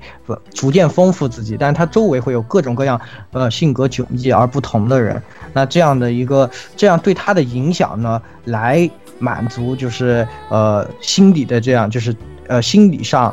对呃心理作为矛盾冲突主旨的这样的一个要需求，所以说我觉得它是一个历史和这个呃市场的双重影响导致的这样的一种。啊，怎么说？主人公群体就是以主人公群体这样的一个模式写作的，这样的一大特点。对，一个是市场，一个是历史，还有一点啊，就是大家如大家现在，我我觉得听众大家应该真的还在中二期的，应该听众应该不多了。就是我我们去仔细观察一下中二少年，尤其是观察高中生，实际上他们是很希望有一个属于自己的一个圈子。就是对于他们来说，老师家长其实是在管束着他们，在他们感受到老师家长对他们爱之前，很多人就已经感受到了被压迫了，所以他们是不喜欢成人的。而，而成人也不愿意听青少年的他们在说什么。比如，比如你大家经常会发现什么？你的小侄子跟他的母亲说：“哎，妈妈，我又发现了一个什么什么，真有趣。”然后他妈一般说：“哎，你不要把衣服弄脏了。”是不是这样一个？对，就是一种就是不关注。我们就是成人是很难倾听，也不愿意倾听这种青少年。他们青少年是少年啊，中二少年是很需要大家，很希望有人能理解自己的。但是成年人虽然很厉害、很完美，相对于他们的不成熟，相对于中二的不成熟，但是他们不愿意倾听中二的心声，那么他们只好去找同样，哎，渴望着理解、渴望着同伴儿的这样一些同伴儿、同龄人，同样是中二少年少女，然后然后他们来抱团取暖，他们来互相理解、互相爱护。我们可以看到很多轻小说作品里，后边会讲到都有什么成人迫害孩子呀，比如说拿着小孩做这个。我们在很多科幻作品里都有拿那个那个女主女主角小时候她的回忆都是被成年人放在实验设施里边，然后在那儿做实做人体实验，既不人道也非这个不人道，而且非常残忍，是吧？但是但是孩子们都没有办法，只好啊，呃，只好互相约定说啊，你身边就是我的容身之处，或者是我一定会保护你，或者怎么样，就是他们孩子就是中二少年的世界和成人世界的关系是非常微妙。这里我们后面还会详谈，就是之所以会存在这样一个小世界，是有各方面的原因，特别是在这种心理层面的一种社会层面的以后，他的啊，因为年龄不同，导致这种精神世界的这种精神状态不同，导致这种隔离。那他们需要同伴，需要人去理解自己、关怀自己。那这就是他们的小世界。好，我们就讲这个，这是小世界，轻小说的小世界。然后第四点，我还要讲就是有趣。哎，如果大家经常读网文，应该知道网文最网络小说写作最在意一个东西就是爽，一切为了爽。这个导致网络小说有时候他们就直接用爽文代替代指网络小说，就是网络小说它对于爽的追求是无无止境的，或者是是它的核心。而轻小说的话，呃，日本轻小说它追求的是有趣。这个有趣怎么理解呢？首先我们要结合上面这三点来，这个讲有趣啊。首先它是一个精神世界，跟精神世界有关的有趣。很多青很多中二少年、青少年读者他们的奇思妙想，其实跟内心有很大关系。那这个有趣，就和这是第一第一种有趣。第二种有趣，它在校园里发生的高中生之间的那些很好玩的一种故事。可能我们已经脱离高中太久了，但是有我们如果仔细回想，会发现有些高中的事还是挺好挺好玩的，而且。而且在那个时间会把整个班里，比如高中一个班里，大家全都逗笑。虽然我们现在已经不记得那些笑话了，但是当时我们都当时的同班同学们都觉得那些笑话很好玩，哎，都很有趣。但是如果你把这些笑话拿回拿回来跟你的家长讲，他们大多都把握不到里边的笑点在哪儿。这就是中二的有趣。然后我们刚才说了小世界的有趣。大家可以想象一下嘛，一个两点一线的一个高中生的生活很无聊，整天就是被压着做卷子，是吧？尤其中国这个应试教育这样一个环境里边，大家大家高中过得很枯燥。然后成人的话，老师基本就看着你，然后老妈一般的你考不好了，他还要打你屁股或者骂你几句。这种有趣，是一些哎真正理解自己的人，有共同爱好的人，有共同语言的人，有共同精神追求的人。有共同精神状态的人，大家凑在一起，能够感受到彼此的这种互相理解，有这样一个小世界来包容自己，让自己在被老师骂的时骂骂哭的时候，被家长这个这个打板子非常难过的时候，哎，有那么一些朋友，他们真的想关怀你，这是一种有趣，这是第三种有趣，这三种有趣：小世界的有趣、校园的有趣，还有精神世界的有趣，这是轻小说的有趣。然后我们再来讲一讲经常轻经这个轻小说的一个设定啊。说到设定，我们这里讲这个《魔法禁书目录》这这本书大家都很熟悉，大家还记得它的环境吧？学园都市。但是大家看惯了之后，可能没有发现里边的玄机。这个学员都市是一个什么样的都市呢？我给大家念一下这个设定啊，就是几百万人的都大都市，平时禁止成年人入内。哎，注意啊，禁止成年人入内。都市内高度自动化管理，除了教师和保安站，各类职业都由学生兼职担任。这是一个什么样的世界？请问，这就是一个只有中二少年存在，只有少年和少女存在的一个纯粹的世界，没有大人，大人真烦，哎，他们就不喜欢大人。那么，除除了老师和保安，哎，这些事儿可能偶尔，比如老师他们真的能解决很多学生解决不了的问题啊啊，所以学生。所以中二少年们还是会愿意寻求老师帮助的，然后保安这个事情就是就属于哎，我们就想，这这这个保安这个事情就是类似于啊可有可无，或者让大人这就适合大人去干。其他所有的职业，不管是里边的，我们知道有这个设定里有风纪委员会是吧？还有各种这个这个学校的这种学生会也好啊，这个这个他们的各种中二少年自己组成的组织，这是一个只有。纯粹的少年少女组组成的一个世界，没有成人，请大家注意。然后这是这就是青小说的世界构造。那么还有一部作品，在青小说的爱好者里也是一个非常有名的一个作品。呃，时至今日还是很多已经很久了，但是很多作很多读者都认为它是神作，就是这个《虫之歌》。哎，这部作品它也是一个，嗯，它这部作品是一个什么样的世界背景？这个世界里边有一种奇怪的虫会附身在少年少女身上，吞噬他们的梦想，然后代价，然后，呃，但是能让他们获得力量。但是只有哎，请大家注意啊，设定里只有青春期的少年少女能获得力量，一旦长大就失去资格。大家考虑一下这个设定。然后所有的战斗也好，支援工作都由受诅咒的这些少年少女们来执行。这就是青鸟说的世界。虫之歌世界里成年人还比较多，成年人还比较多。成年人成年人很少，很少。你你仔细看的话，只有两个 BOSS 是成年人，就是那个土师和那个。呃，土师和那个那个 boss 叫什么来着？就是什么东中央支部那个人，只有这两个 boss，其他的人，其他的人存在成年人，但是成年人无法获得力量。这个设定也就是你可以存在，但是你很弱小。真正世界的主宰世界的力量，或者世界的真相，然后拯救世界也好，毁灭世界也好，这种力量都掌握在青少年的手里。这个这个这个设定是我从原文里抄过，就是大家读多了可能没有发觉这一点，但是这这一句话，只有青春期的少年少女有有可能获得力量，一旦长大就失去资格。还有一点就是，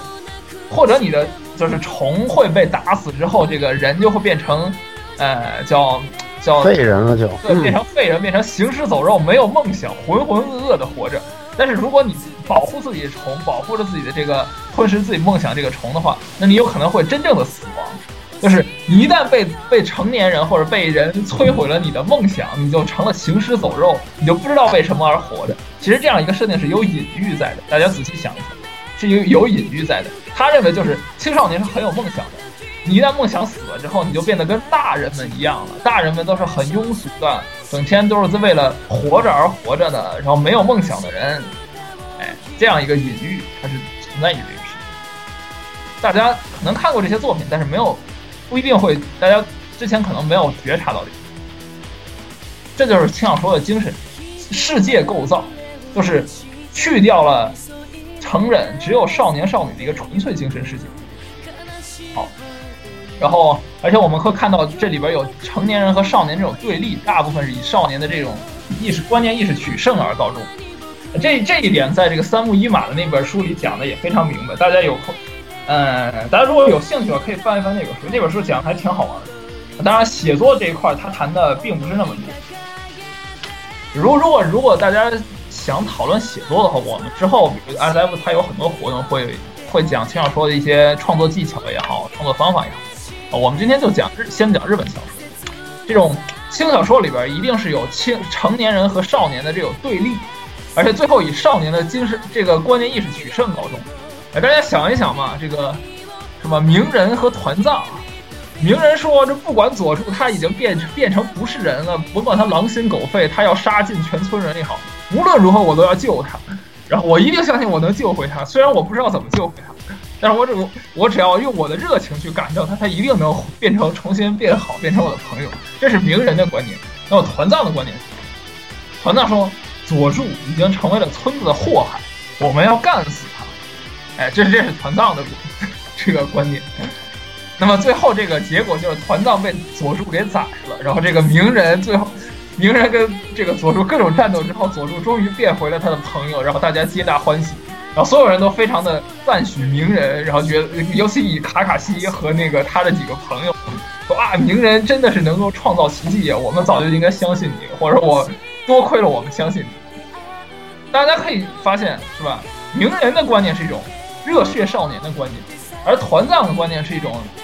成人的观念。这两者其实我们用脑子稍微一想就知道谁更现实，谁更有可能一点。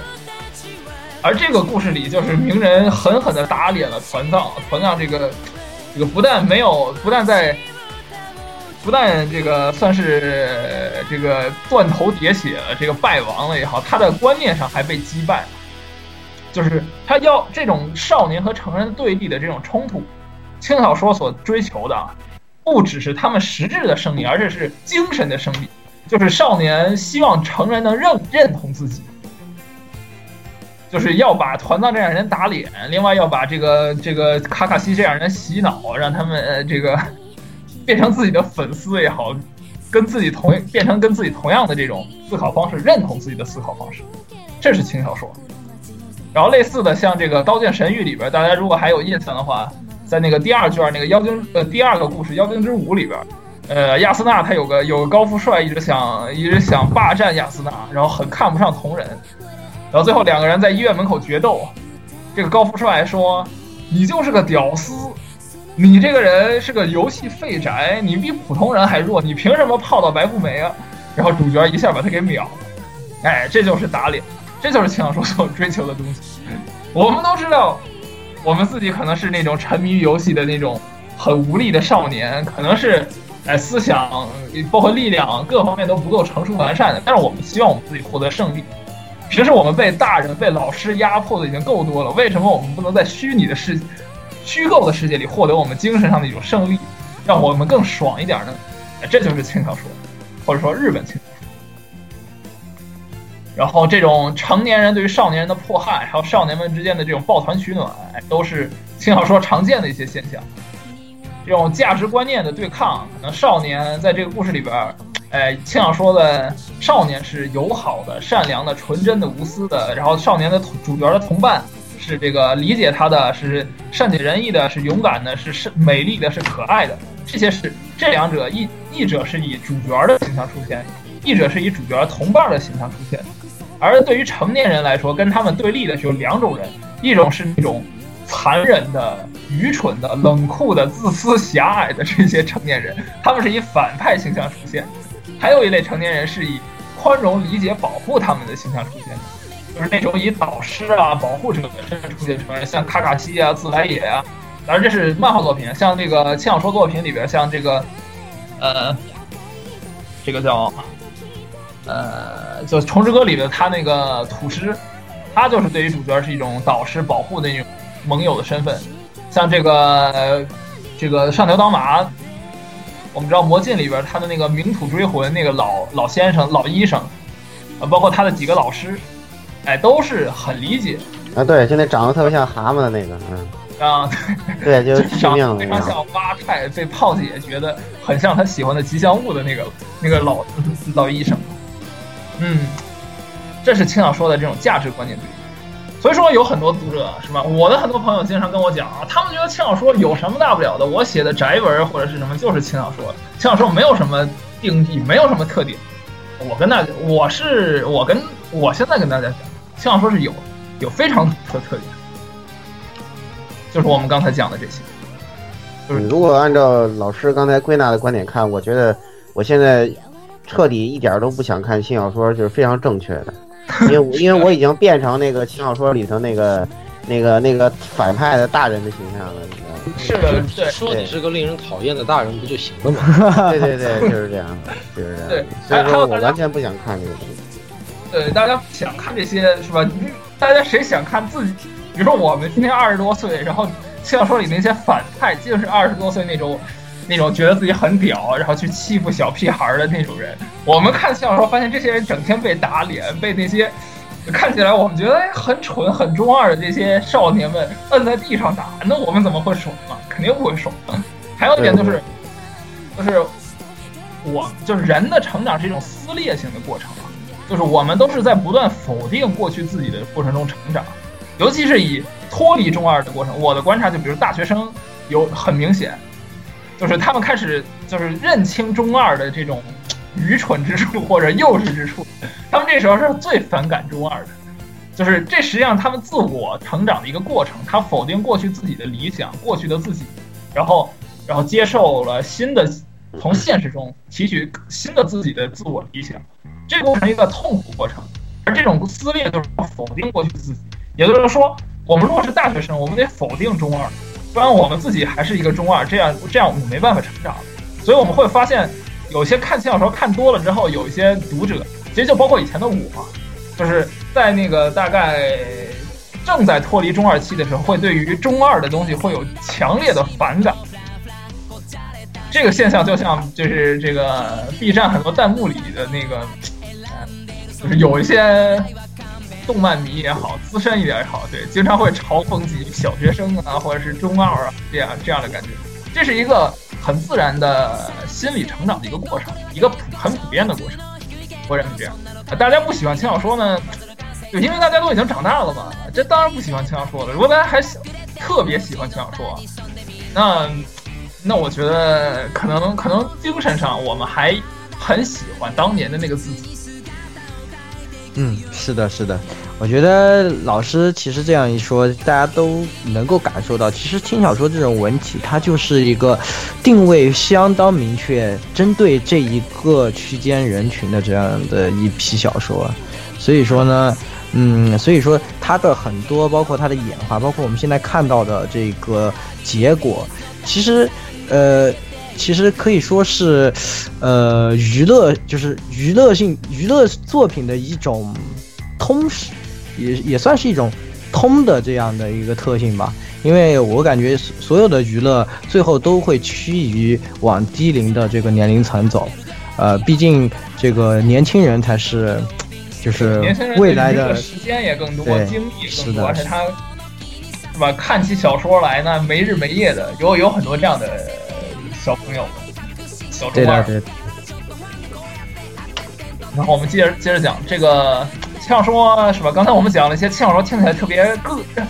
让大家觉得哎，这东西好 low 或者好中二这样。我们讲点它的正面作用。首先，它是这轻小说正面作用讲几点吧。一个是它是用故事来启发鼓舞，它里尤其包括这个。小说里面有很多关于气和自信的这种主题，这样的主题，于少年成长是非常关键的。我们过了那个时期，可能我们已经不觉得了，但是在那个时期，可能他们青少年的心内心很敏感，可能就因为被老师骂了几句，或者被同学欺负了，他们真的会对他们自信，对他们的这种人格都会有影响。那么，如果有故事里的人物能够鼓舞他一下，哇，哪怕不是真实中他已经是获得了勇气，其实。他读多读一些作品，可能看到那个作品里的那些那些角色们，可可能有严重的心理阴影，但最后靠着伙伴们，靠着自己的努力，最后克服了，而变得自信了。那对于他们也是一种治愈，这是第一点，就是他他是有一种治愈，一种一种帮他们找回勇气、自信，有这样一种隐含的功能在。这也是其实实际上是日本包括漫画作品在内一直强调的这样一种，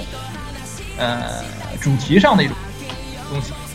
这是第一点。第二点就是我们今天说中二是吧？我们很看不起中二，我们觉得中二少年整天捣鼓那些很很很幼稚嘛，很无聊嘛。但是大家应该要知道，中二少年是他相对于儿童，他是一种成长。这从儿童那种萌昧的这种自发的状态，到一种自我觉醒的状态，他开始思考我要做些什么，我该去做什么，或者是我周围这个世界我很不喜欢，有谁在压迫我，或者我要反抗也好，这些东西，它从儿童到中二，它是一种觉醒，而是一种非常重要的成长。如果人在青春期的时候没有这种，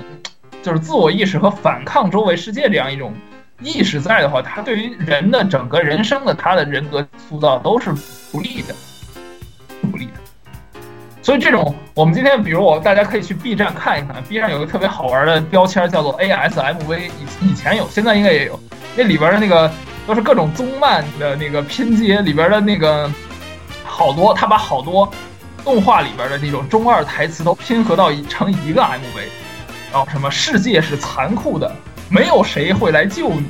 什么人类就是这么愚蠢，哎，就是这类投资，包括啊，什么这扭曲的命运就由我来斩断，这个扭曲的世界就由我来更正，是吧？大家看那个高达蛋蛋里边那个，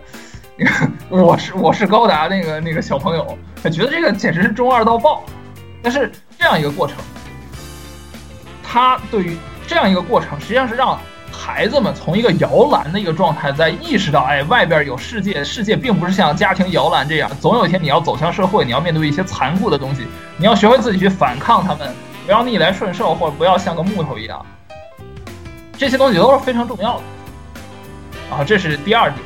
第三点啊，就更那什么，就是他通常会有同伴啊、友情的描写和歌颂。哎，我认识的那个呃漫画编剧，一个很萌的妹子，她就跟我讲，她改编网络小说的时候，经常发现里边有特别多她觉得很难忍受的剧情，比如说主角拿到了一个宝物，然后有几个人跟他一起去拿的那个宝物，大家这个为了争抢宝物就打起来，然后然后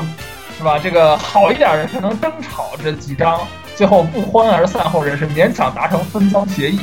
然后坏一点的，恨不得就是在那坑害队友。他觉得，因为他是看 A C G 看动漫作品长大的，他觉得很不可思议这种价值观。那我们现在去考虑，其实网文的那种价值观是很现实价值观。那你有一个东西，那最后，比如有一个现实里边有一个职位，对于公司里大家都想抢，那只有一个人能上位，那你肯定得干掉你的 对手。那么，但是在动漫里边，他。讲的一直在讲啊，同伴啊，友情啊这些东西。那他讲这些东西是更适合青少年们去看，更合他们的胃口也好，而且对他们成长也更有利。这个时期他们还不宜或者还没到时候整天接受那些呃职场的那种勾心斗角啊，什么办公室政治啊这些东西，他们还他们还没有到接触这个时候。而这个时候给他们讲友情，给他们讲同伴儿，就像我们看很多动画片里边都会有。一个人说，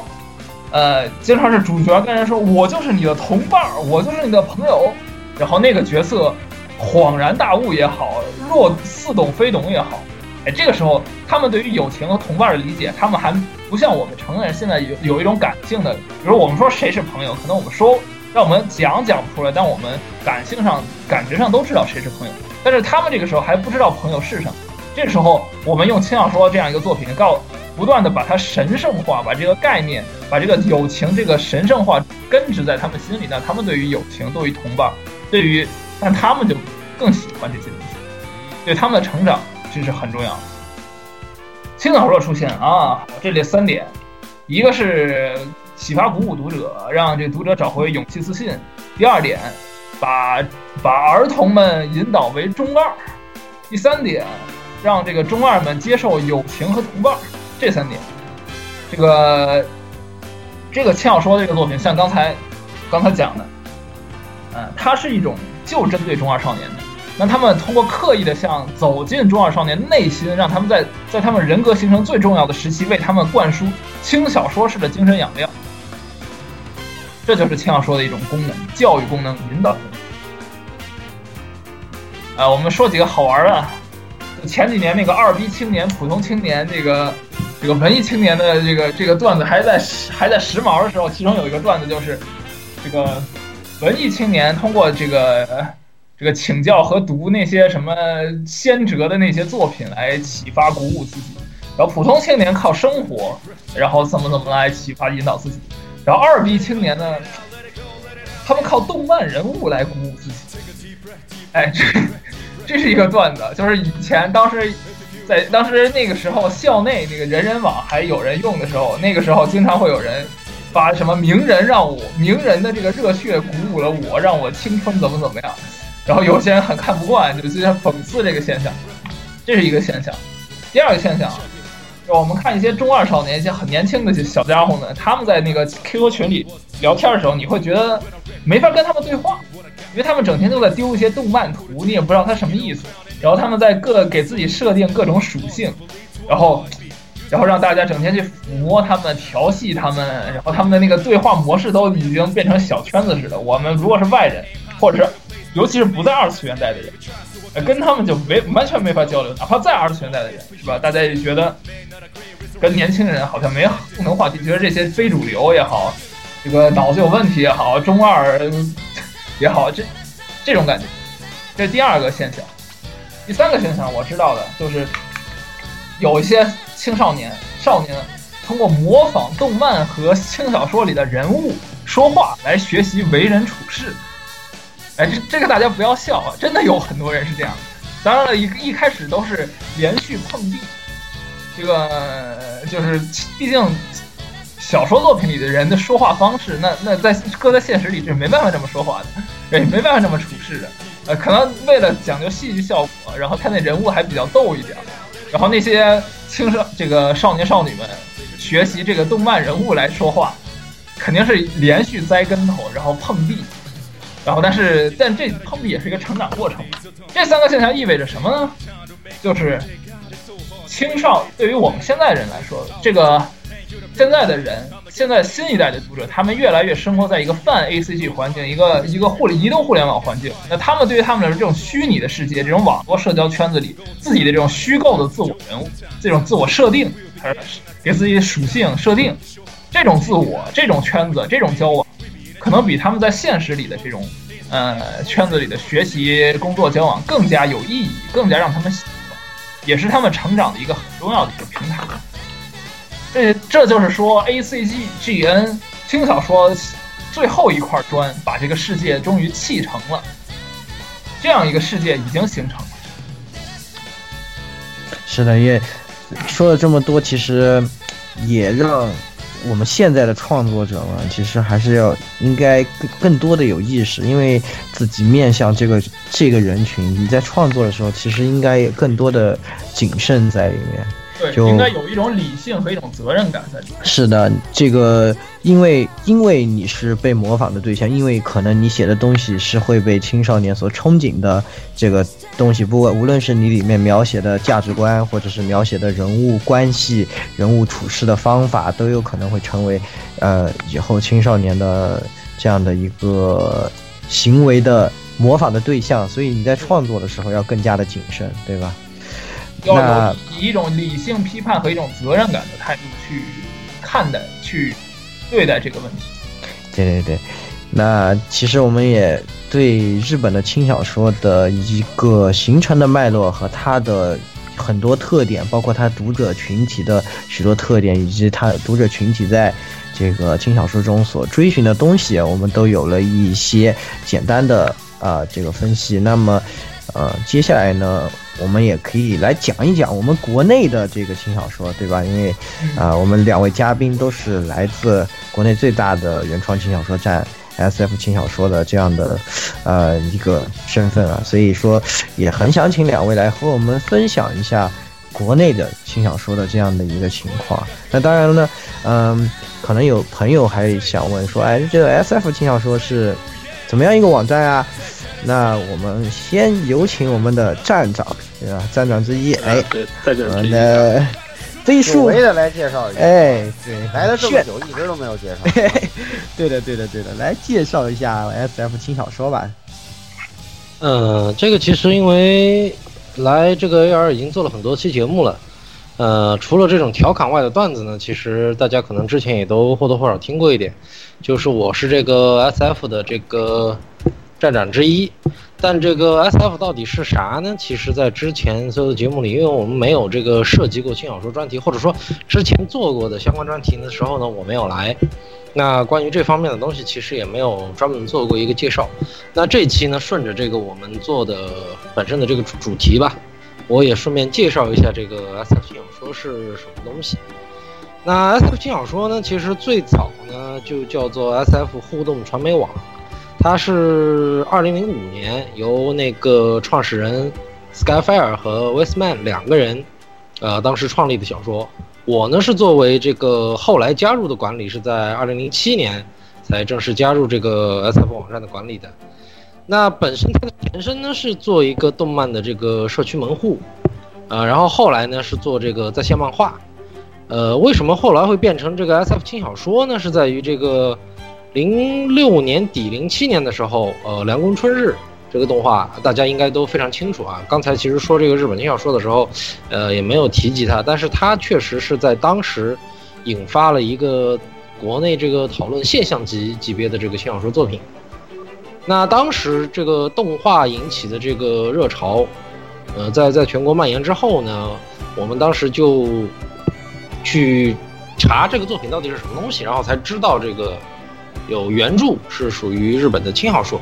那当时在国内呢，其实也没有人做这个轻小说相关的东西。那我们在零七年头的时候呢，就决定我们在网站上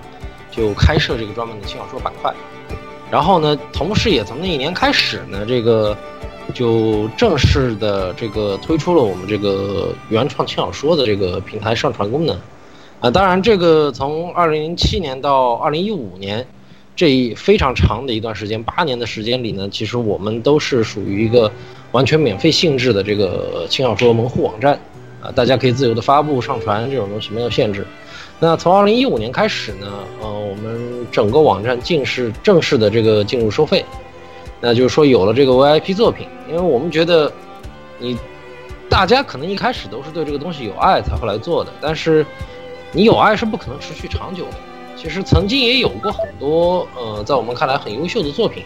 但 最终因为这个没有得到他相应的这个作品的收入，作者没有得到这个回报，那么大家都还是要维持生计的。那所以呢，我们在二零一五年的时候呢，正式开始了这个，为了让它成为一个良性的循环吧，就作者也会有。有了收入，作者也会有这种更强的动力，去继续创作。那么，读者呢也会觉得自己真正喜欢的作品是值得为他买单的，那就开创了这个 VIP 的这个收费服务。那就现在为止呢，其实我们整个网站上的原创轻小说数量呢，其实应该说是破四万部以上。呃，其中签约的呢可能几千部，然后这个付费的作品呢几百部，大概是这样一个样子。啊，同时呢，我们也就我在这里顺便打一个广告吧，那就是也有这个我们专门的 APP，呃，叫菠萝包轻小说。那为什么叫菠萝包呢？这个就是，呃，Skyfire 自己个人的这个兴趣。对对对，他那个主演的夏娜，大家都知道，夏娜是喜欢吃菠萝包的。他当时做这个 APP 的时候呢，因为 SF 这个说实话念起来是略微有点拗口的，但这个是属于历史遗留问题，我们肯定不可能再改。那 APP 呢？就换了一个名字，大概就是这样一个样子。当然，很多人其实原来也不知道 S F 这个到底是个啥意思，都认为说顺丰原来还做轻小说啊，呃，就跟我们 A R Live 什么，你们你们做虚拟现实的原来还做电台啊，他的感觉是差不多是这么一个意思？反正就 S F 呢，这个这个 I D 其实这个这个意思呢，其实就是那个 Skyfire 它的 I D，简称 S F。啊，当然这是他中二期时候的一个历史遗留问题。当时他的想法也很简单，那就是，啊，我这做的网站如果出名了，那我也就出名了啊，大家知道我的网站也就认识我了。六六六。结果呢，这个现在成了一个非常尴尬的历史遗留问题，所以大家就不要。没没没有没有不不尴尬，你看美国那福特什么的不都是这样吗？对吧？那都那不都是自己的名字吗？对吧？那结果现在 SF 域名也改了嘛，原来是 Skyfire 点 com。现在就是 s f a c g 点 com，对。那么其实之前我刚才说的这些呢，是对于 SF 轻小说的一个简单的这个总结和归纳。大家在我们这里呢，其实就是实际上不自夸的说，我们确实就是国内最大的这个原创轻小说出产的这个平台。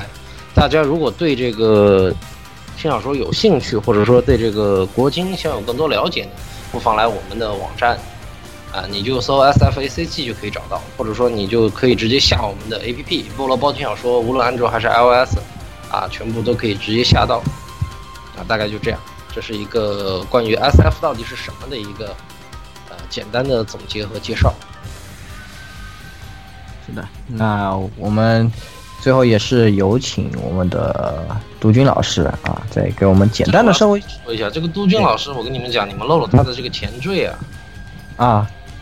是，这这老师那个那个是叫做，在北大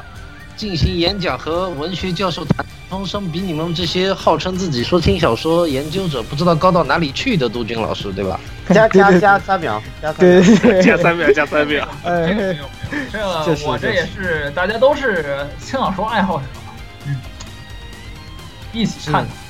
对对对对对对啊！那最后我们有请比我们不知道高到哪里去的这个杜军老师来给我们简单的讲一下这个中国轻小说现在的一个现状和这个展望啊。那我们这期节目呢也就啊在这里告一段落，是吧？那我们有请出杜军老师来最后给我们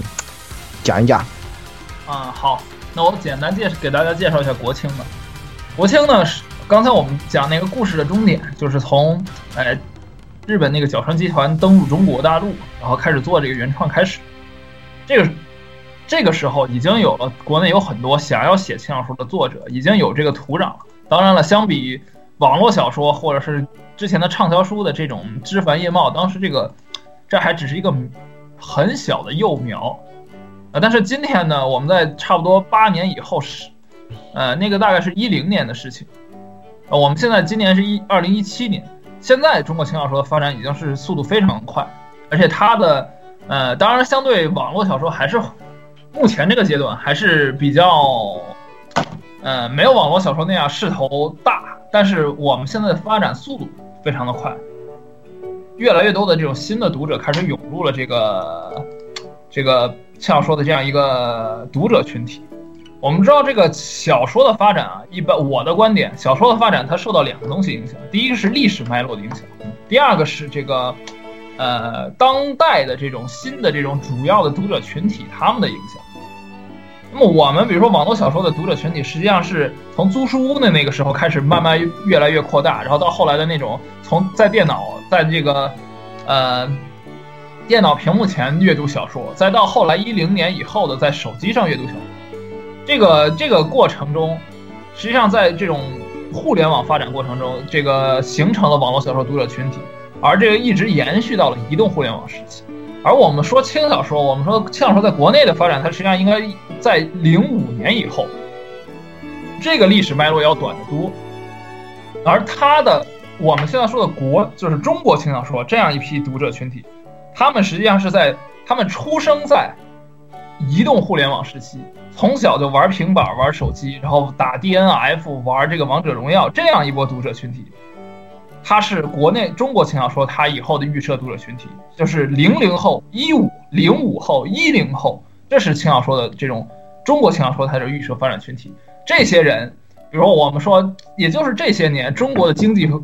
在快速发展。我们开始说日本轻小说为什么在八十年代出现，因为它在六七十年代它的经济出现了一个飞跃性的发展。那么，在国内这个状况，我们可以预测，在大在等零，我们刚才讲中二啊，我们从零五后、一零后他们进入中二期的时候，中国轻小说才会迎来一个非常繁荣的一个大发展。当然了，现在已经发展的状况已经不错，已经有了一些很独特的作品。然后包括像中国轻小说，它的历史脉络，我们如果去追溯的话，它应该是既受到了动漫衍生作品的影响，就是我们熟知那些动漫同人，同时也受到了中国网络小说的影响。哎，就是这大家网文，我觉得可能熟知的朋友更多一点。然后在第三条历史脉络是这个日本轻小说的影响，没有日本轻小说，那不会有轻小说这个概念，就不会有中国轻小说。那这三条历史脉络这种交汇之处。然后又赶上了这种移动互联网发展大潮，赶上这种泛 A C G 环境，就我们，比如我们这一代人，我们这一代，呃，可能 Z 数比我还大一点儿，但是甚至包括在我这一代人，我们看到的这种 A，这是 A C G 的作品，都是那种灌篮灌篮高手啊，或者是这个海贼王啊，这个柯南啊这种感觉。那他们下一代的人带的在的这种是一个泛 A C G 环境。我们仔细看到，其实王者荣耀啊、英雄联盟这也是卡通风格色彩，呃，卡通色彩、卡通的风格。然后他们从小生活在这样一种环境，那他们对于 A C G N 的这种接受程度，那远比我们要高。我们的轻小说就是为了下一代的中二，或者说正在出生的这些中二做的一种，呃，这种 A C G 的一种作品。这样作品有什么特点呢？我们我今天今天不是专门讲国庆，我简单说一下。第一个就是，在日本的那种亚文化特圈子里，就是它的那个动漫实际上是长期发展时期是受主流文化排斥的。今天我们的我们的中国的这种，呃，像新闻联播里边播音员也能用“萌”这样的一种词语。或是以哪怕不宅的人，也经常说一些什么属性啊、人设呀、舔屏啊这些，以前是 A C G 圈的这种词语。也就是说，中国新小说的这种发展环境是一个 A C G 泛 A C G 环境融入了主流文化圈的这样一个环境里，我们来发展这样一个东西。第二就是我今天的它的相对于网络小说读者，我们今天这些小读者群，他们的物质生活是相对富足的，他们所在的这种经济条件是很发达的。就像我们今天中国的这种一线城市，已经可以比肩发达国家了。那它的这种相相应的文化氛围，它提供的精神文化消费产品也是非常丰富。而另外一方面，就是我们已经过了我们中国的这个说的大一点的这种历史，这种改革开放，这种靠奋斗改变命运这样一个时期，正在渐渐的，呃，步入尾声。呃，需求创业或者说改变自己命运需求机会都在减少，而且我们今天的这个这个中国轻小说的发展环境，有海量的电影啊、电视呀、漫画、动画，还有包括日本轻小说可供这些读者去选，呃，选择。一方面。这让这让他们对于这种 A C G 的这种接受程度更高了。我们做国青，可能小读者他更能接受。然后另一方面，也是对我们也有一种压抑或者挑战。那么今天的轻小说的发展现状，我们来讲讲 S F 一些代表作品，比如这个呃，这里我再给大家介绍两本书，一本是这个一呃叫《英雄我早就不当了》，这这是它的题目。这本书受到了，就创作时候一开始受了一些一拳超人的一种启发，但是在创作中依然保现表现出一个非常强的一种个人风格。这是我们 S F 目前收入最高的作品，也是一个大热的作品。当然，作为轻小说，它非常的中二，中二是中二中的战斗机。大家如果感兴趣，可以去看一看。然后一定很爽，一定很爽，非常可以，可以。好，然后再就是还有一本叫《我就是四天王中最弱的那一个》。啊，这个好像有所耳闻。听着这标题，股那标题不是，我感觉在在日清那边好像看过类似的题目。对，然后这种四天王也是我们国内是吧？经常弹幕那个爱这个文化催生出来一个东西，老老在那讲四天王有五个人，或者四天王有六个人。哎，这这两部作品都是，我觉得是风格非常独特的作品。嗯，这里推推荐给大家。哎，当然，我我这里跟大家讲啊，是以轻小说的眼光去看它的不错。呃，大家都觉得它太中二了，或者太脑残了，太太这个什么，呃，这个说明哎，你不是受众群体，对吧？说明很成功了。可惜这东西不是针对你写的，对对对，它是哎，它不是你的受众群体，对对，没错没错，我我我体会最强，所以我基本上都是的。人家老顾已经这个。这个岁数了，肯定看的也觉得你包括像我多少年前，我也是相当的重度的这个轻小说的这种爱好者，对吧？你到这几年，有些书你买过来买买一书架，你都不一定能翻得完。越看越看不动。对，就是是像像这个，像说明怎么会这么中二？当年我和鸭子还说明呢，这个定位的群体可能离我们远去了，但是这并不意味着轻小说这个。这个文体本身是的问题，是吧？是说白是你的问题，你不是你老是不该看这这个说说的说的说的直白，说的直白不好听点就是你老了，大哥你老了，要但是呢，You are old，You are old，man，要把梦想都留给这个。这个年轻的人，这个我们可能已经成为在可能轻小说里描写的那种，嗯，就是肮脏的大人啊，对吧？或者是对，或者是肮脏的，或者是那种哎导师啊，对对，这个这这难道不是夏亚里面那种目标啊？夏亚难道难道不是引用夏亚那句话吗？就是这个这个时代是不需要老人的啊，就是变成那样的。对，我们就变成了火影里边四代或者三代，或者是搞这个自来也那样的角色。虽然虽然我们年纪还没到那那么大，变成卡西那样。是的，所以就是我们应该把好的东西，我们想要把更好的东西带给这个年轻的人。我们要真做卡卡西，不做团藏，对不对？就是这样的一个思路，对不对？哎。所以说呢，可能大家觉得轻小说现在看起来不像以前那么有劲呢，可能并不是因为轻小说本身什么了，而是你已经脱离了这个群体。那么，呃，正在非常大家可以换一种打开方式，是吧？对，换回自己的中二之魂，然后再去，呃，细细的回味这些当年中二的时候自己还很喜欢的一些东西。对，而大家偶尔中二回的梦回中二一次哈，梦回青春。是的，是的。那么，呃，正在热爱轻小说的这一批观众呢，也可以去多试着接触一下这个各种各样的轻小说，包括国青。因为国青呢，真的很多创作，它是根据我们国内的这个做出了很多。呃，应该说本地化的这些内容啊，其实你看起来有很多，你可以只有你是一个，呃，中国成长的这样的一个少年才能体会到的这种乐趣。这也是国青可能比日青更有乐趣的地方所在。那么现在呢，国青也是发展的有相当的水平，那大家也是呃，真的是可以去 S F 轻小说上看很多这个哎，我看一些在我在这里再推荐几个吧。嗯好好就是刚才说两个，我再推荐我看看几本书吧。一个是那个《最后的战神者》，这个作者受呃，这个作者他很喜欢以前那个网络小说有一本书叫《高手寂寞》，嗯。然后他他很喜欢那本书，然后他这个写作也受了一些影响，当然他的自己的风格也是很独特的，叫《最后的战神者》，是这本书。然后还有一本书叫《武林之王的退休生活》，嗯。然后这个作者行文风格非常的轻松搞笑，然后也很好玩，写的妙趣横生。就是是一个武林之王是吧？退休之后的这个他想要好好的享受退休生活，但是总是有各种各样奇怪的事件来纠缠，哎这样一个故事。这是我还以为你在说如龙呢，我的天！对，我感觉之王的退休生活，看题目是吧，就很轻小说。听上去就还是很有意思的啊。这这两本这两本书是更接近于网络小，受了一些网络小说的影响。对吧？我们刚才讲的，它是三中国轻小说三条历史脉络交界之处，嗯，或者说轻中国轻小说有三个爹，一个爹是日清，一个爹是网文，一个爹是动漫啊，可以这样讲。